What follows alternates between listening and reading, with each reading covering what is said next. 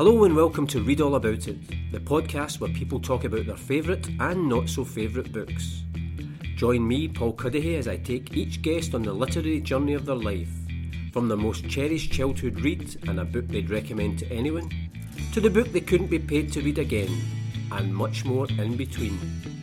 So listen, enjoy, subscribe, and spread the word about the Read All About It podcast. Hello and welcome to the latest episode of the Read All About It podcast. And I'm delighted to be joined on this episode by Rodge Glass, who is a, novelist, a biographer, and an academic. He has published three novels, a collection of short stories, and a graphic novel, as well as a highly acclaimed and award winning biography of the great Scottish writer Alasdair Gray. Rodge's first novel, No Fireworks, was published in 2005 and was followed three years later by Hope for Newborns his third novel, published in 2012, is the brilliantly titled Bring Me the Head of Ryan Giggs. His graphic novel, Dougie's War, was nominated for Best Graphic Novel at the Scottish Indie Comic Book Awards, while he has also published a short story collection, Love, Sex, Travel, Music, in 2013. Back in 2009, he won the Somerset Maugham Award for Alasdair Gray, a secretary's biography, and he remains a fan of and an expert on Gray, as well as having become a friend of his up to his death last December.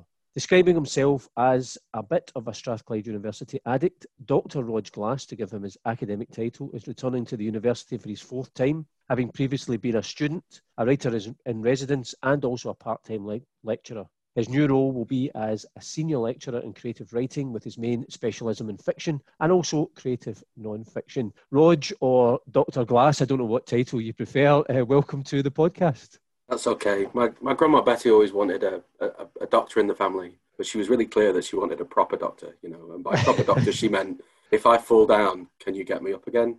I tend only to use the doctor with the bank manager or with somebody that, you know, I'm really not happy with, but also I'm fairly sure won't ask me what kind of doctor I am. Not that I don't think it's legitimate, I do, but I, I, prefer the informal. So please. yeah, but obviously, I exactly. If you're out in a restaurant and some something happens and somebody shouts, "Is there a doctor in your house?" You're not going to put your hand up. A doctor of literature. you write a short story about the, the incident. Um, in terms of obviously, I've just you know read through just a brief biography of you, a potted history of your writing career, your academic career, and obviously academia or academia plays a big, a big role in, in, in your life now. Was that something that you've kind of just gravitated towards? Because obviously you start off as a, a student of creative writing and then and publish some really highly acclaimed work.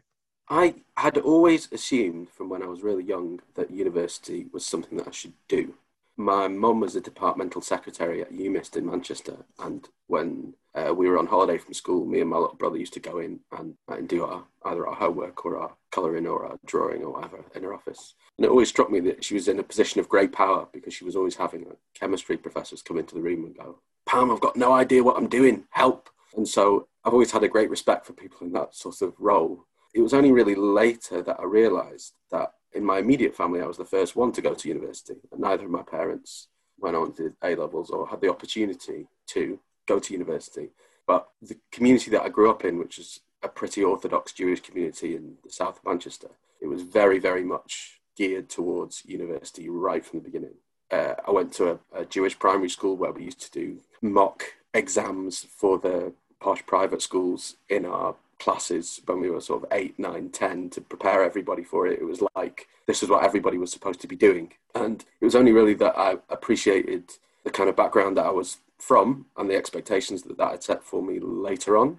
I was, as many Jewish children are, encouraged to go into professions that many immigrant Jewish families that had come in three or four generations before, like mine, many of them had been tailors or had little businesses, small independent businesses and my family was similar. But by the time the third or fourth generation, the feeling was very much like that the children should go on and get something that was a you know a salaried position, something that was secure, something that would assimilate into the community. So I tried to do law at A levels and was horribly bad at it, and I hadn't done English. In fact, when I came to Strathclyde, I wasn't doing English at all. Never mind creative writing. I was here to do politics and European studies and because of the system in Scotland, which is so different to England, and you start off doing lots of different subjects and you, you can whittle it down later on. In fact, it doesn't really matter where you start, you can end up in a completely different place. So I took English as an elective, and I absolutely fell head over heels in love with contemporary Scottish literature. And it was at that point, really, that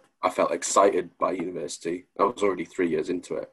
And I only then started to think about doing some writing of my own as a possible thing. And I could see that I was in a city that was full of vibrant writers, like ordinary people who weren't dead white men in portrait paintings, and that writing was a thing that you could do. And also that there were writers in that city in particular that, that really were exciting to me.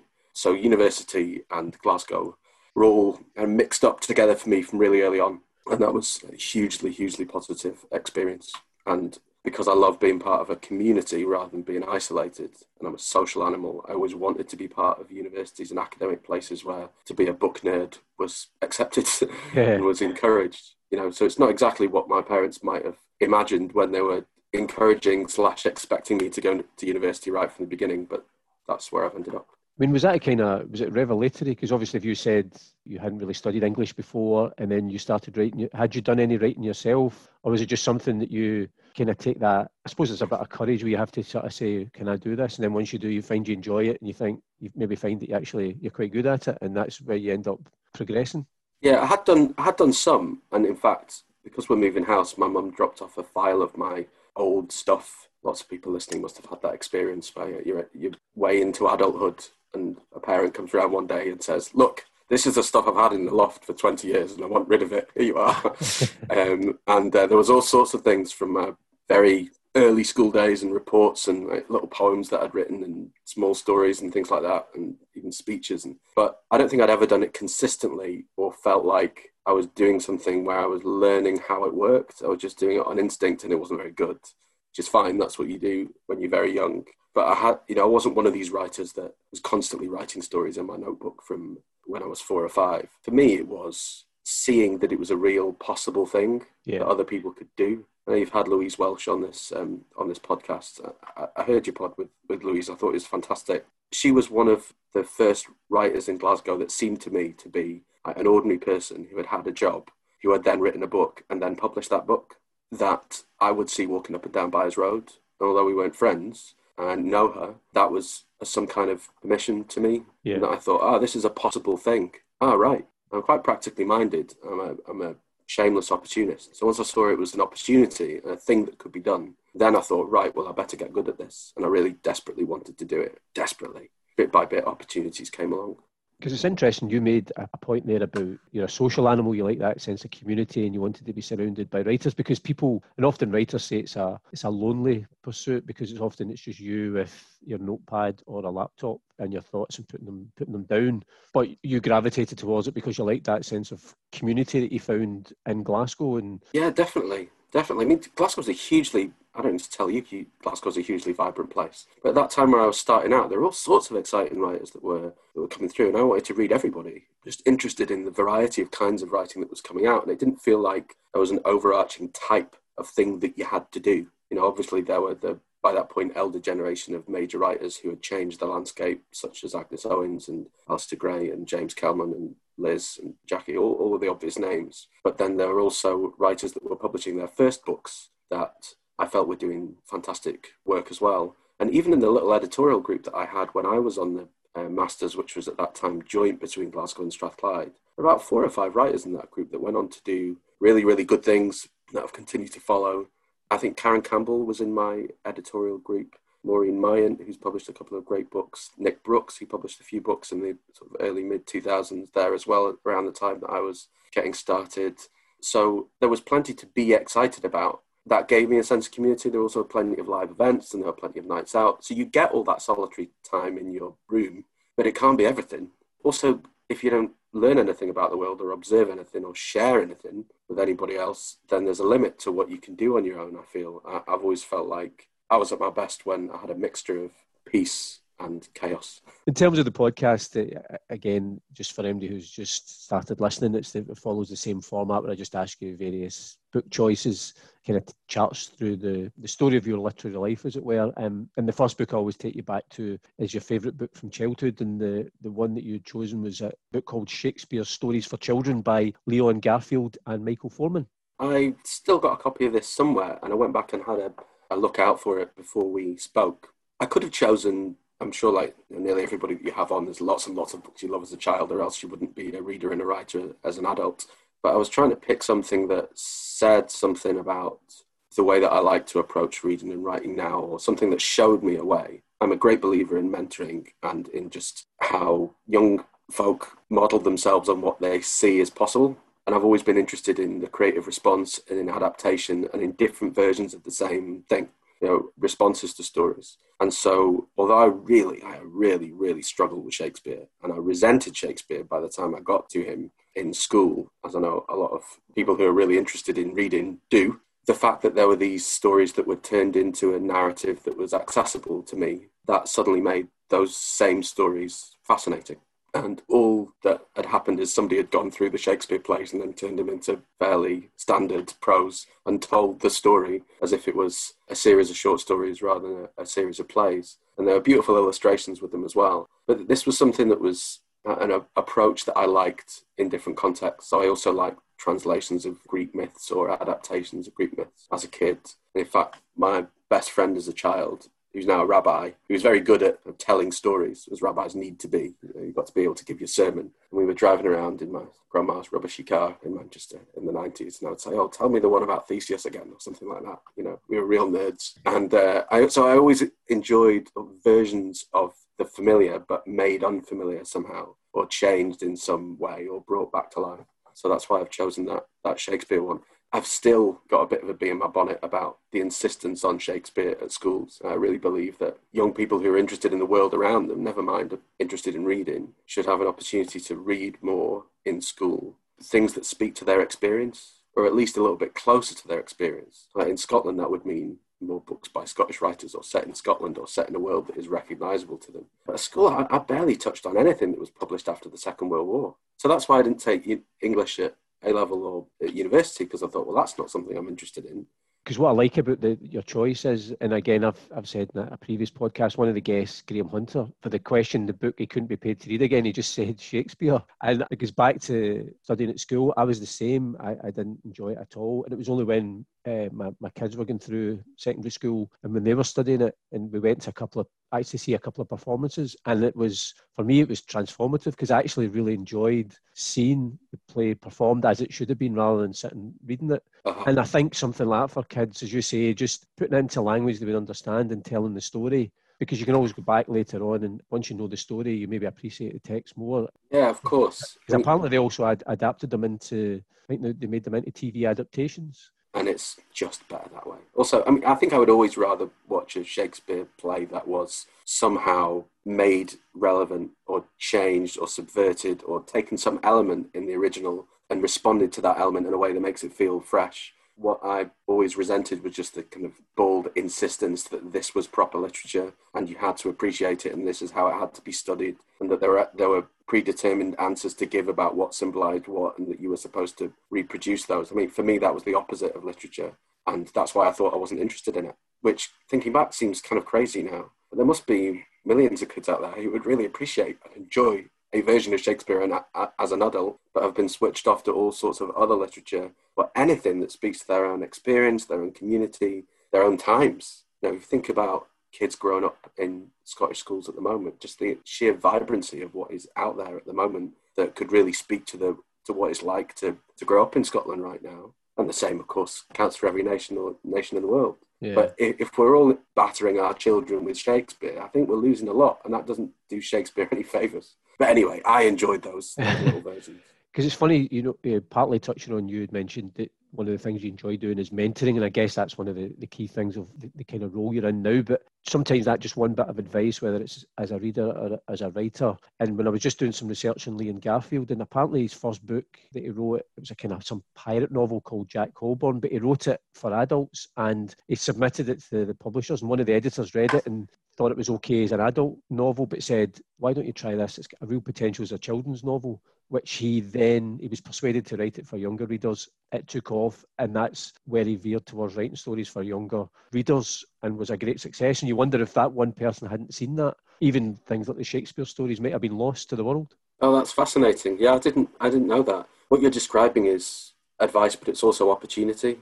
And um, what I tell my students often is to keep your eyes open for opportunities that might not have been you know your original set idea of what you thought you wanted to be. That's not how life works anyway and you can't say right i'm definitely going to take that path regardless of what happens. You have to respond to what happens to you along the way right? But particularly for writers growing up now who are often sort of patching up cvs doing a bit of this and a bit of that and getting experience in different areas as they get themselves established. Aside from the fact that there are all sorts of benefits to doing that ideas might come along or opportunities might come along that you might never have expected. And by doing those things, you then learn a great deal. So I, I didn't set out in South Manchester to write biographies, and I never thought that I would write a biography. But that utterly transformed my writing life. It transformed the way I saw the world around me. It transformed everything that was possible for me after that.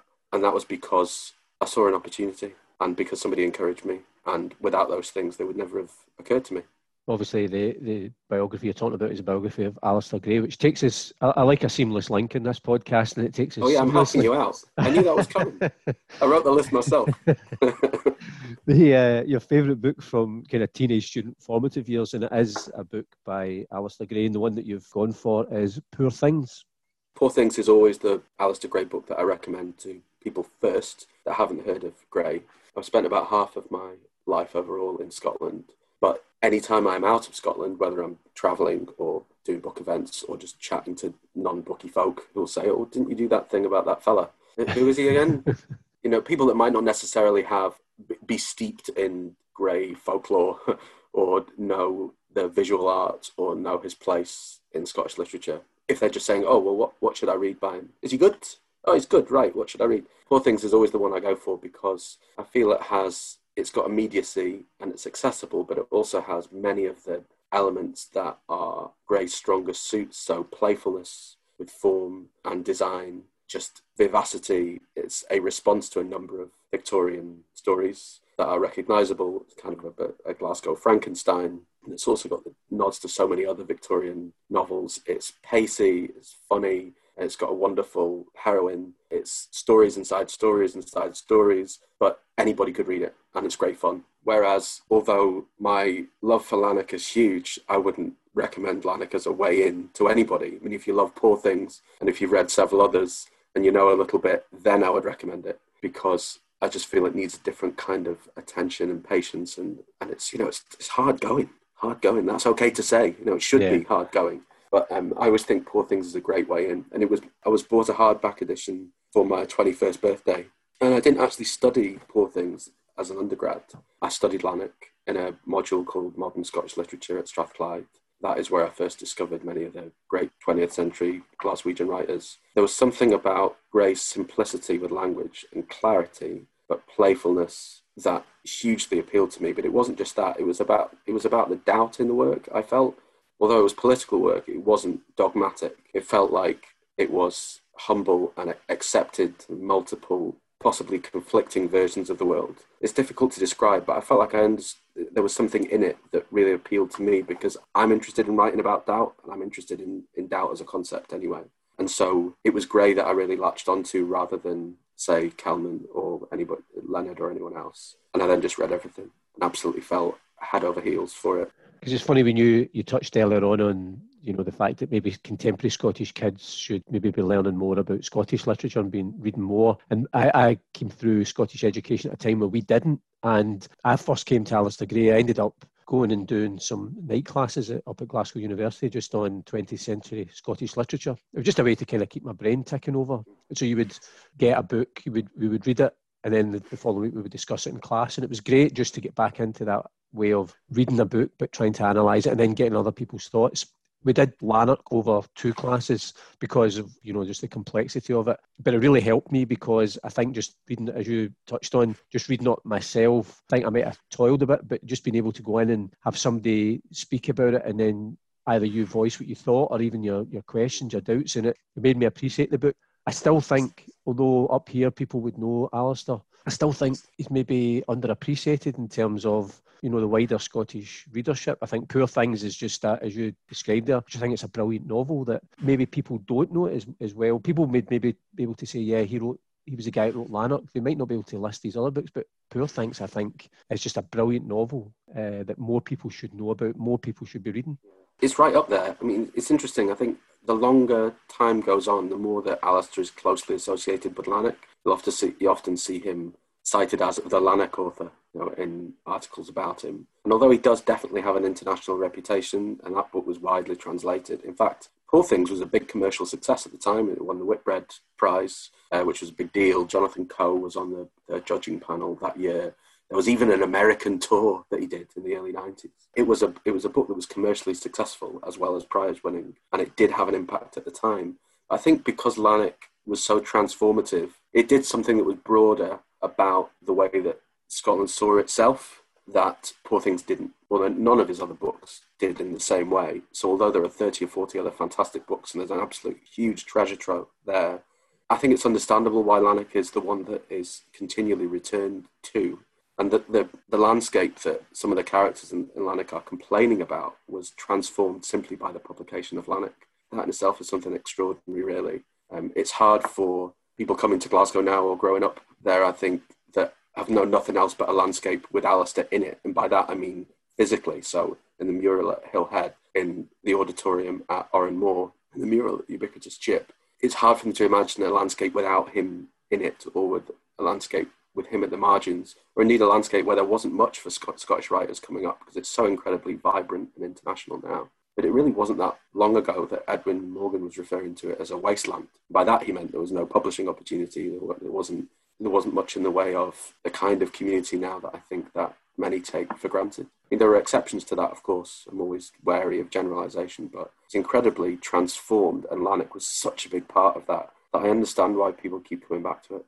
I mean, one of the things in my in my day job, uh, I work at the, the Celtic View, and it's the magazine for Celtic Football Club. And back in 2001, the first time the club qualified for the Champions League group stages, so we wanted to mark it in a special way. So we actually commissioned Alasdair to design a special front cover just for the, you know, just to, to commemorate that. And it's it remained. Yeah, I know, I know. I'm the I'm the ultimate Gray nerd. I, I, this was part of my homework in the early 2000s. Well, it remains it remains the biggest selling issue of the, really? the magazine, yeah. And it's actually the day we're actually speaking on August the 11th, although the, the podcast will go out later. And this is actually the 55th anniversary of the Celtic View, so it's been going for 55 years. That wow. issue was the biggest selling issue. We get loads of publicity about it, and I think a lot of people who wouldn't normally buy the magazine, well, might not be interested in football or Celtic, but because Alasdair had designed the cover, and it was always it was always one of my proudest moments. He got, you know, I went out uh, for dinner with him and his, his wife ahead of doing it. And it was just, you know, as somebody who was a fan, it was a great thrill. And obviously, you know, you touched on the fact you, you know, you're a fan, you became his biographer, his friend as well. And that must have been a, a great experience for you as well. Well, that was my ultimate education, educational experience. It was hugely important for me personally. And I don't think I would be a writer today without it. But there were some really mundane ways in which it helped as well as inspirational ways. He paid me about three times what I was getting in the pub at the time to be his secretary. He said he'd pay a tradesman's wage, and that often meant paying somebody else more than he was being paid himself or whatever it was he was doing. But I should say that I only got the gig as Alasdair's secretary because uh, Morag, his wife, was absolutely sick of having to do it herself. and he'd had a number of secretaries beforehand, often young writers who were on their way up who needed a little bit of support or artists on the way up. And he never used a computer himself. He always said, I always assumed a computer was a more complicated version of a typewriter. And I never used, I never learned to use one of those. so he needed somebody to help. At the time, I was one of his tutees in the two years that he was a professor at the MLit course in Glasgow you know, in many ways, he was an absolutely terrible tutor. He would rewrite absolutely everything that you did. There were huge digressions, and the meetings would often go on for hours and would often be more about him than they were about you. But in amongst that, although I knew that that wasn't ultimately hugely helpful to my own writing, I felt like I was getting such a huge education. And at, at that point, I knew enough about Alice to, to know what a privilege it was just to be in his company. I felt like I could learn something from that. And so when he needed a secretary, I asked if I could do it. And then before I knew it, I was sitting at his computer in his bedroom five days a week as he was pointing at the screen with a hovering finger and literally making sentences up off the top of his head and going, move that word, shift that word back, delete that one, replace that one, write it again. So there were mundane ways that helped. There were ways in terms of editorial that showed me how a writer could live. I did his correspondence and set up his first email account and had to explain what junk mail was to him. That was a good laugh you know, although I didn't have any particularly great secretarial skills, I couldn't type fast, but you didn't need to. It was just an opportunity to see him at work. And that was absolutely incredible. That was and will always be the biggest impact on my writerly life. And because he was so many years older than me as well, and he was in, in his later years of what he, he'd already achieved everything he wanted to achieve and then was still going. I think he was at peace with what he'd already made and just kept creating things that he enjoyed. And so there was something worthwhile in seeing that at work as well, rather than seeing writing as a kind of an obligation or something that was to be complained about or was hard work. I never felt like that's what I was seeing. So that was definitely the, the biggest influence on me. In seeing that, I then saw an opportunity. I thought, people in Scotland in 100 years are going to want to know what it was like to be in a room with Alasdair Gray. And here I am. And nobody's done this yet. And Alasdair always used to say, even if fame, even if the desire for fame and money drives somebody to make something that is not yet made, that is legitimate. I mean, he always said it with his tongue, tongue in cheek. But he meant it as well, I think. And there was something that didn't exist, which was nobody had, although there were millions of pieces about Alasdair Gray and lots of interview profiles and lots of articles and academic stuff, and there have been academic books, nobody had attempted the, the life yet. And I thought, well, I can do that, but I can do it if I can also do a series of portraits about him because uh, I just felt like I'd sat with him for so many hours that I could do the voice. I thought if I could do the voice on the page, then the project is worthwhile. Because anybody can sit with a pile of the books or look at the, the visual art and critique it. And I don't think I did that better than anybody else. Or anybody can do a walk through the life or find out where he grew up or where he went during the war. But maybe not everybody could do the voice and the scenes which are portraits, talking to him about his mother, having a whiskey with him, driving him to a friend's funeral, watching him paint, all those sorts of things that became scenes in the biography.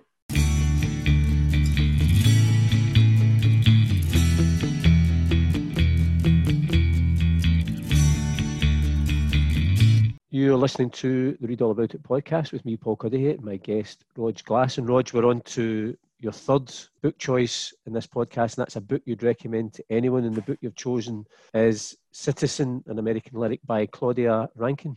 Oh, this uh, this book is like a punch in the face. It's brilliant and particularly relevant at the moment, I think. So I first read this book in around 2014, 2015, when the Black Lives Matter movement was really breaking out in America. For folks that don't know, this is a sort of hybrid book that is part prose poetry and part art and part film. It was a rarely for poetry. It was New York Times number one bestseller. This isn't an, an obscure book. It had a huge cultural impact at the time.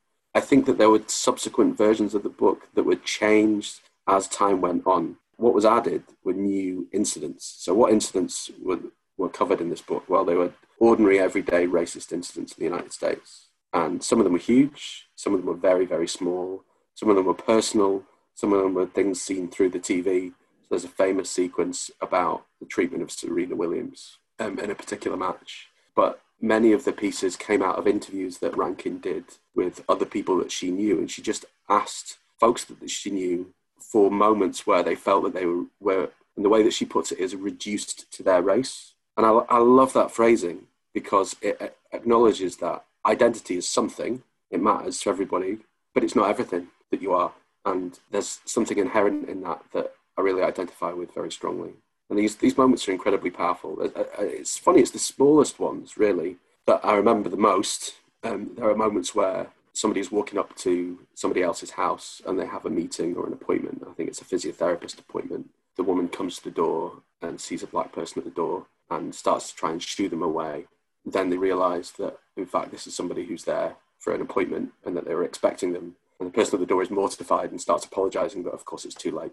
Just these tiny little everyday moments of reduction, and they're juxtaposed in a really interesting way. It's, it's beautifully poetic prose. The individual pieces are in amongst various different works of art from, de- from different periods. There are stills from the Serena Williams section. There are references to racist killings of the time, and the subsequent editions of the book added new prose poems to respond to recent racist killings. I don't need to explain to you why that's particularly relevant now in 2020, but it's a book I recommend to anyone, and, that, and that's exactly why. It's really extraordinary work. I mean, it's quite, I mean, it's, it's kind of sad and depressing in a way that, as you say, with each edition of the book, that there is this addition of a catalogue of, of things that have happened. It's you know the book was published six years ago, and you know even just off the top of your head, you can think of even like in relation to Serena Williams. You know the way that maybe the, the British media treat Raheem Sterling, for example. Oh yeah, uh, yeah. Is, is a perfect example of they won't I, they won't say why they treat him differently, but everybody knows that he and he's got the he's articulate and, and courageous enough to stand up and call it out. And, and again, there's just other instances of things happening in the UK and in America. But it's it's kind of sad that there's a constant need for the book to be updated because not sure That's true. getting better, you know. Yeah, you're absolutely right. I mean, uh, when um, when George Floyd was killed, uh, she wrote a new poem called Weather, which was published in, I want to get this right, I think it was the New York Review of Books or the New York Times, it was on the front of it. It's a direct response to that particular murder. So she's still doing these responses. She has a new book out just this month called Just Us, which is American Conversation, and that explores similar territory. But I, I can't imagine a time where it's not going to be relevant. There's a great line in the, in the poem Weather, um, which is easy to find online. I recommend it to you all it says whatever contracts keep us social compel us now to disorder the disorder. I think that's a fantastic line. And there's there's something that is is truly poetic, but that's that's not doesn't feel dogmatic. And there's enough space inside each of these stories that are in Citizen to allow readers to imagine themselves in these situations or to feel part of it, even if they're not part of the same community. I think that is critical as well, because if, if your work is is dogmatic or it's too obviously just trying to persuade somebody of something, then it's not really art. And um, you have to be able to have those subtleties, those potentialities that the writer can't always imagine. I think those need to be there for readers, or else most readers just switch off. You know, if you feel like you're just being told what to think, you're less likely to engage. And that's why Rankine has got the balance just perfect, I think and also I think it's I think it's important that people don't say it's it's a problem that's happening elsewhere, and sometimes it can be easy easier to look and say oh, it's terrible what's happening in the United States. There's examples closer to home that would, would resonate for I'm guessing that anybody who would read this. Yeah, it's not about America; it's about planet Earth. Yeah. Which is why you saw protests in response to the Floyd killing in so many different countries because it was recognised. I always like in terms of the podcast that we, we kind of go from the two extremes of the, a book that you would recommend to anyone to a book that you couldn't be paid to read again. And this book is, I'm not sure if it's, is it 2666 or 2666 by Roberto Bolaño? I'm afraid I've cheated here, Paul. Sorry. I don't like, I don't like being critical of anything. So I was looking for a way to dodge the question. So I absolutely love 2666 by Roberto Bolaño, and I'm a huge fan of Bolaño. Having said that, if I live for a thousand years, I will never read it again because it was utterly draining experience, utterly exhausting, totally all consuming. I lived in Chile for about four or five months in 2013 14. I was over there at the time they had um, an election on uh, around the 40th anniversary of, of the 1973 coup in a way, I fell for Chilean literature in a way that has only happened to me once before, and that was Scottish literature. And there are all sorts of writers from that country and that community, um, series of communities. It's such a big country that I'm now busy recommending to people all the time. Alejandro Zambra is one of my favorites. And Zambra and Bolaño are also experts in doubt. But Bolaño wrote furiously, started out as a poet and always perceived himself as a poet. He was exiled from Chile uh, he went to Mexico for a while first as a teenager and a young man, and then came to Spain. He was completely unknown in Chile and lived in poverty, did all sorts of different jobs, and then moved from poetry to prose in order to support his family, which sounds like a joke. He moved into doing literary fiction in order to support his family. But he wrote about 13 books in the last decade of his life, one of which was The Savage Detectives, which was hugely rare in that it was a Spanish language novel that was a massive success in the United States, and that instantly made his reputation. And he was writing 2666 as he was dying. He was waiting for a liver transplant. He was on the list and they never got to him. He died at 50 years old. A detail I like is that he told his children, Look, this book is in five parts. Publish it in five parts and you'll make more money. He died and they read it and they went, Well, this is obviously a novel that's supposed to go together. And they published it as one. That made an even bigger splash than The Savage Detectives did. It's set all over the world, it moves forwards and backwards over about 100 years it has a part which is essentially just documenting of hundreds of killings of forgotten women in Mexico based on the real killings in Santa Teresa in the 1990s. And it's done in such a way that it doesn't glamorize one tiny little bit. It's so uncomfortable to read and, in a sense, so depressing because Bolaño is forcing you to look at how many people are forgotten and how they are forgotten and how little changes. Bolaño specialized in the detective story with no solution. So he always was writing crime stories where nobody solves the crime at the end. And uh, in short literary novels, these are often work incredibly well. In 266, it was absolutely maddening because you follow this damn thing for a thousand pages and nobody finds out who the killer is at the end. anyway, it's the most wonderful novel and it reminds me of my time in Chile, but I will never, ever go back to it. That's an interesting way to interpret it, the, the question. But what one thing I, I was fascinated about was, you know, you mentioned the fact he was writing as he was dying apparently like the manuscript that ended up being published that was his, that was the, the only copy of it. it wasn't like he'd been through various edits or so it was obviously published posthumously no. as he'd written it that's incredible yeah and he, he, wrote very very fast you can see that in the way that that it reads line to line you know this is not incredibly succinct understated edited with a scalpel minimalist stuff it is the pouring out of Bolaño's brain and it is wandering and it shifts this way and that, and it feels like something that has been written on one manuscript. It really does, and that's part of the appeal of it. Some people find it maddening, but I loved it for that. And you, know, you might get two or three pages where a character is thinking about something, and then they're thinking about five things it might mean, and then it moves on to something completely unrelated. It goes through periods of high drama. There's a bit about boxers in Mexico, and and then there's an incredibly dry bit about academics that are all seem to be having sex with each other most of the time it's constantly shifting the way that Bolaño's mind was constantly shifting. I think if you were to do it in a conventional laptop way, then the book would never have been created. Yeah. I'm always interested in like, the relationship between the way that things are written and the context they're written in and how they read uh, on the page. And if, if he'd if he'd lived, he may well have published them at five different parts and made more yeah, money it. Perhaps he would have done, or maybe he'd have changed his mind. Who knows? I mean, he's one of these writers that a little bit like some of my favourite musicians whose whose uh, archives have been scraped out after their death. Everything that he'd ever put to paper has been published since. You've got to be careful now when you recommend Bolaño to somebody because they might pick some half-finished thing that was at the bottom of the drawer that was published nine years after he died that nobody read and is rubbish. Um, because there's everything out there now, but, but there is a huge body of incredible work that's been presented in all these different ways that Bolaño never intended there was another collection of short stories, The Insufferable Gaucho, that has got one. It's got an essay in it. It's got speech in it, and there's stories that he didn't really like. Then the very best collection that he ever wrote was one that was sort of selected stories for the English language that he never wanted to exist. It's called Last Evenings on Earth. And in the late 90s, around the time that publishers in the UK were just starting to take a chance on Bolaño, like a really small chance, they published this book as a tester to see whether they could find any readers for him. And they picked stories of his from Spanish that they thought would go down well in the UK.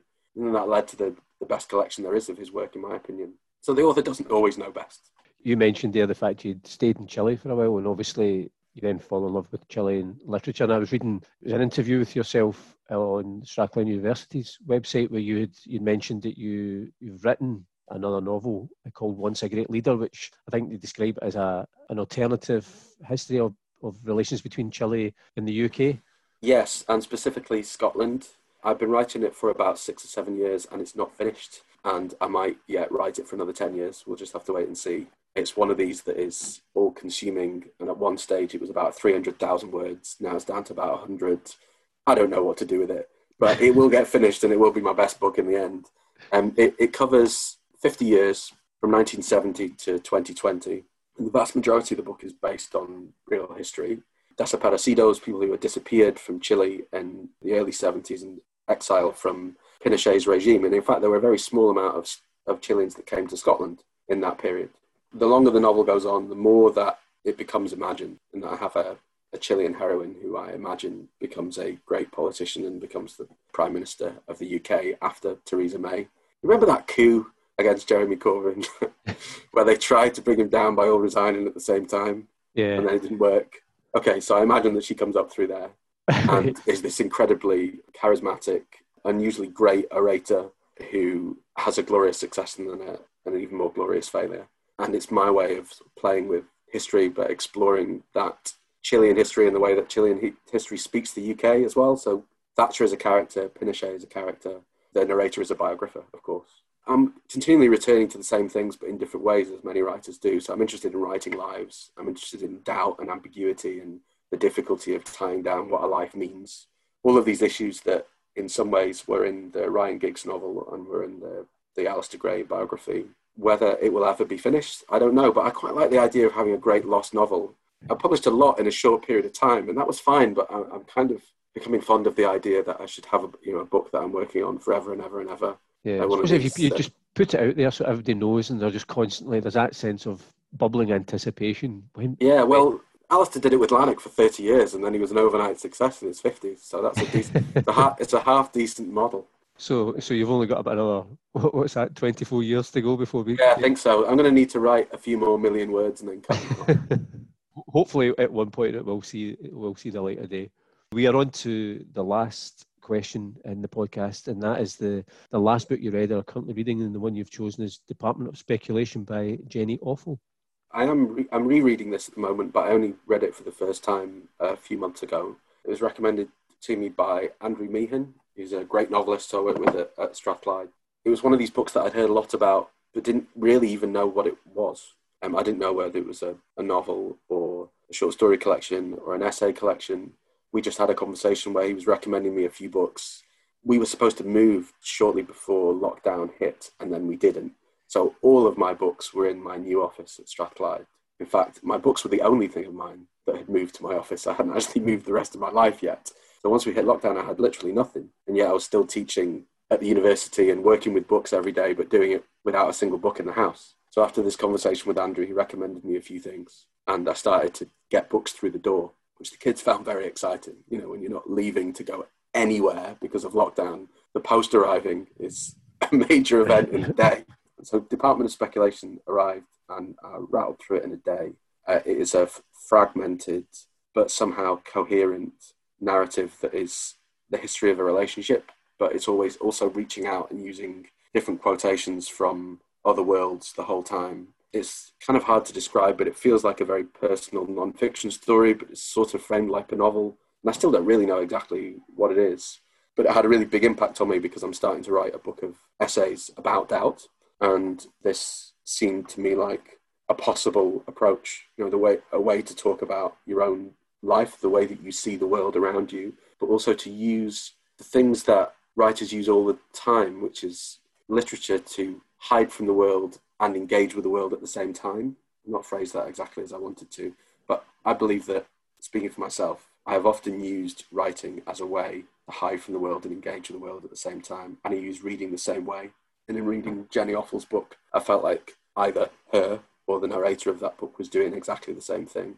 And that's something that instantly appealed to me. Also, there's something that's interesting about the copy that I've got with me. So, this is the one that arrived in the post, and it was a second hand copy. On the inside page, there's a thing that says May 2017, and it's underlined. And then it says, To the eye of you, Lucy, so that you will learn to trust me again and yourself completely with love from, I think it says John, but I don't know.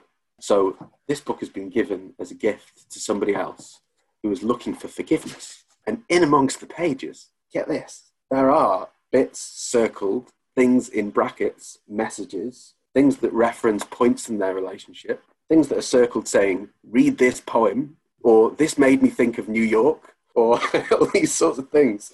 And at times it's it's like a kind of bullying of Lucy. It feels like a kind of bullying. And at times it feels excusable and maybe even sweet in places, but mostly it just feels creepy. I mean, and, it's almost um, a, a, story within the. It's a separate story. It is. It is. So my experience of reading Department of Speculation is partly about this relationship that is in the, the book, but it's also about the relationship between John and Lucy. And I kept putting it down, and in between doing the dishes or you know being out walking with my children, I would think to myself, what did John do? He never he never says in any of his notes what it is he's looking for forgiveness for. And I wonder why he thinks that somehow the purchase of this book, which obviously means something to him, is going to somehow help Lucy forgive him. But I assume that she didn't because she sold it on Amazon. exactly.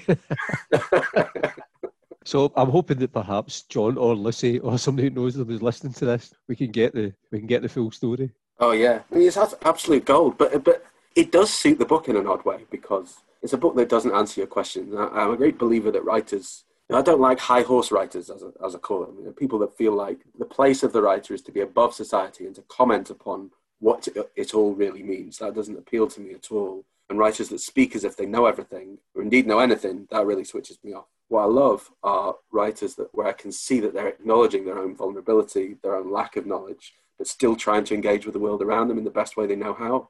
You know, and, and that is a kind of wisdom itself. You see it in Kathleen Jamie's essays on the natural world, for example. And I think you see it in, in Jenny Offill. I think you see it in Claudia Rankine. You certainly see it in Alasdair Gray. And there's something about the way that Department of Speculation is delivered in that this story about a relationship that's falling apart, but you don't quite know why. There's something that in that really works very well being annotated upon by this guy John. um, or maybe it's a Jan or a Jen or something, but I think it reads John. And it's a kind of conversation between those two relationships. And I don't think I'll ever be able to divorce them from each other. They'll always be part of the same thing for me. It's, it was absolute gold. It's gold. One of the, the recent guests on the podcast, Catherine Simpson, and during the course of our discussion, she was talking about how she quite liked getting books that were annotated by previous owners, and, and she, she thought that added something. Um, generally, I don't like getting a book where people have written in it. It's just it's oh, always been a Paul, thing. You would, you would you would hate this. You would absolutely hate it. Poor Lucy can hardly enjoy a single line without John circling it or underlining it. At one point on page 15, I've got it right here. Okay, I'll just read you a couple of lines. That year I didn't travel alone. I'll meet you there, you said. And John's underlined, I'll meet you there, you said. But it was late when we spotted each other at the train station. You had a $10 haircut. I was fatter than when I'd left. It seemed possible that we travelled across the world in error. And then he underlines the final line. We tried to reserve judgment. And then John adds a smiley face. I mean, there is absolutely no excuse for that sort of behaviour. How can you? How can you? Oh, I don't even know where to start.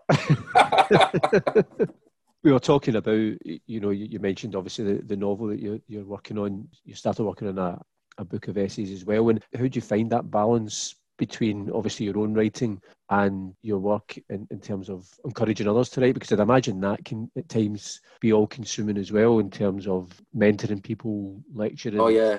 And, and a lot of reading in itself. It is. There's no doubt about that. And certainly if you're a part time writer, then if you're part time academic, you've got more time to write. There's no doubt about that. But I get so much out of it. And the job that I've just got is the job that I've been after for about 20 years, basically. And I'm really, really excited about being able to lead the MLit at, at Strathclyde and being able to mentor writers in the way that I was mentored by others. My first mentor at Strathclyde was Robert Alan Jamieson, who's a brilliant and underrated Scottish writer. He was the writer in residence at Strathclyde when I was an undergraduate, and he was the first writer to encourage me, the first person to encourage me in my creative work at all. And so, if you had somebody like him, my experience with Alasdair, and lots of other things that have happened to me, I just feel like mentoring others is the best thing that a writer can do, really. Of course, it means there is less time, and I've worked slower since, but then I've also learned more. I think you're part of something, trying to build something. And although I'm an outsider to Glasgow and to Scotland, and I'll never have the accent, I do really care about Glasgow. I do really care about that institution that I'm working at. And I do really think that there's huge value in supporting young writers. I know that some people are, are a little bit sniffy about it, but I really believe that this is just the way that communities of writers work in modern day. Thankfully, things are a little bit more egalitarian than they used to be. No longer a case of, oh, you know, somebody's uncle at Bloomsbury live around the corner and you've got plenty of money to sit and write. It's a little bit more open than it used to be, and ordinary folk can do it. Alasdair used to say that uh, learning to write was a little bit like being a brain surgeon obviously you need to be born with steady hands. Nobody can really teach you that. I don't have steady hands at all. But you can teach people all, all of the other elements that you desperately need to know in order to be a good brain surgeon. Those things can be taught. So I believe that you can do that on a writing program. That added to encouragement, community, mentoring, those are the kind of things that make us feel less alone. And those things have always really mattered to me hugely. So, yeah, you've got the challenge of somehow balancing supporting lots of other people with taking time for yourself as well. And I do certainly work more slowly than I used to. But then I also feel like I'm part of something in the way that I didn't. So I was a, a freelance writer for quite a while and just did my own writing. And I miss being part of something. I mean, we're not in the office at the moment. Nobody's in the office. Nobody knows when they'll be in the office again. But there's an open plan office at Strathclyde. Um, and I've been in an office on, on my own for years. And I realised as soon as I was in it just how much I enjoyed that interaction with other people and that, and also that in talking to other people who care about writing, who care about books, you learn a lot more that way. Certainly, I do. Yeah. and maybe not everybody works the same way, but I feel that gives me ideas and gives me energy as well. So, for example, spending time with Andrew, and talking over his favourite stuff, what we're working on, sharing a little bit of work with each other. That's not something I'd necessarily be able to do if I was working in isolation. And so there are a lot of positives to being in the academic environment, even though it's very hard to deny you get less time for your writing. Of course you do, because you've only got a finite amount of time.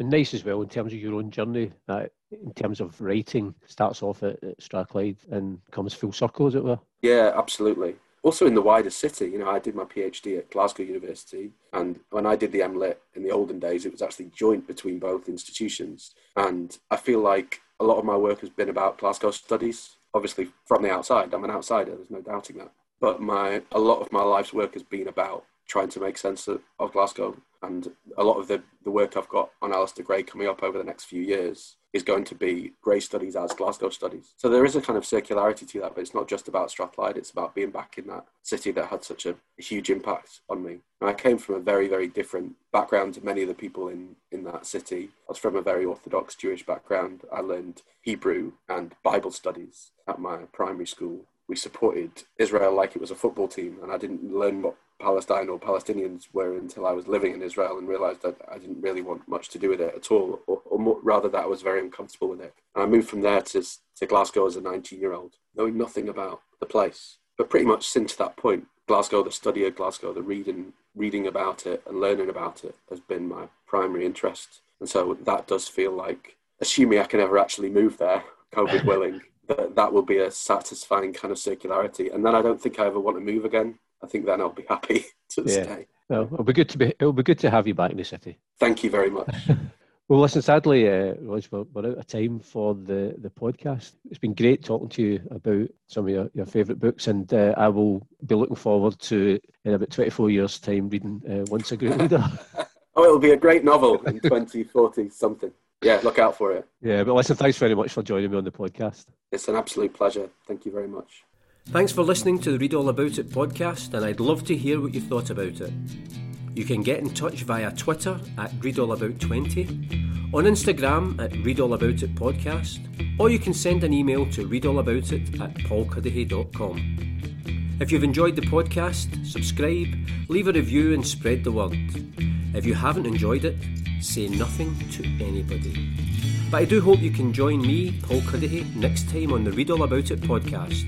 And in the meantime, keep reading.